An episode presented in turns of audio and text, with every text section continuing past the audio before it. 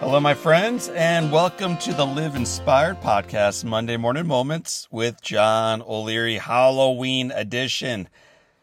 I record these so that you and I can begin our days and our weeks in awe and on fire with a burst of inspiration. Speaking of Halloween, remember those masks we used to wear on Halloween? No, I'm not referring to the modern masks that my children grew up wearing. I'm referring to the old school, far cheaper, far more dangerous ones. The ones that scratched our faces with dangerously jagged edges, had eye cutouts that never actually matched up with our eyes, and had a rubber band so cheaply fastened to the mask that after just a couple houses, the band would break and we'd spend the rest of the night holding on to a bag of candy in one hand and then our mask with the other. Yeah, remember those masks? Well, th- this time of year, masks are mainstream for adults and children alike. Halloween gives us an excuse to lean into childlike playfulness, to get dressed up for a night, and to be someone radically different than we typically are. I love Halloween, and I love getting dressed up for it. But for many of us, masking our true selves is not reserved for once a year. For many, it's Halloween all the time. We wear masks in seeking approval from others. We may mold our words, our opinions, and even our appearances to whatever room we're in. And in trying to fit in, we may go along with things we disagree with and pretend to be who we're not. In hoping to be someone more worthy of being accepted, we cake on makeup less to amplify our natural beauty and more to hide perceived imperfections in pursuing success. Frequently, we stay so busy and we run so fast so we can avoid letting others see our shortcomings, our weaknesses, our scars. We strive not to become the best version of ourselves, but to become worthy in the eyes and in the opinions of others.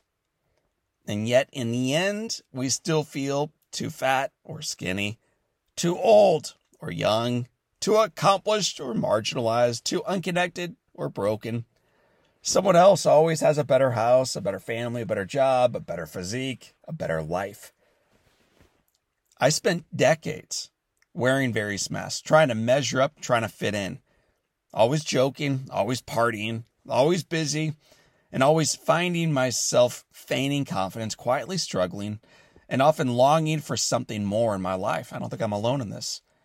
And in that time, I found that joking often masked the pain, anger masked the fear, addiction masked the longing, arrogance masked the insecurities, and busyness just masked the meaninglessness. Removing the mask of inauthenticity, however, liberates all of us to fully embrace who we are, whose we are, why we are here, and what matters most. So rather than losing the comparison game by attempting to measure up to somebody else, Consider a far better comparison. Compare yourself each day with who you are, who you once were, and ultimately who you could become next. Tonight, we've got a wonderful excuse to get dressed up, act like a kid, give out candy, sit around fire pits, visit with friends, have a couple beers, and toast life. Tonight, the streets will be packed with kids wearing costumes, gleefully filling buckets with candy and racing through the neighborhoods. But as the last visitor departs, as the fire pit is extinguished, and as the candy is sorted, let's agree to put away the mask along with the rest of the costumes until next year. And then starting tomorrow, let's drive each day to become the best, most authentic version of ourselves. My friends, I want to thank you for being part of our Live Inspire community. I want to wish you a happy Halloween, and I want to remind you that today is your day. What a gift. Live inspired.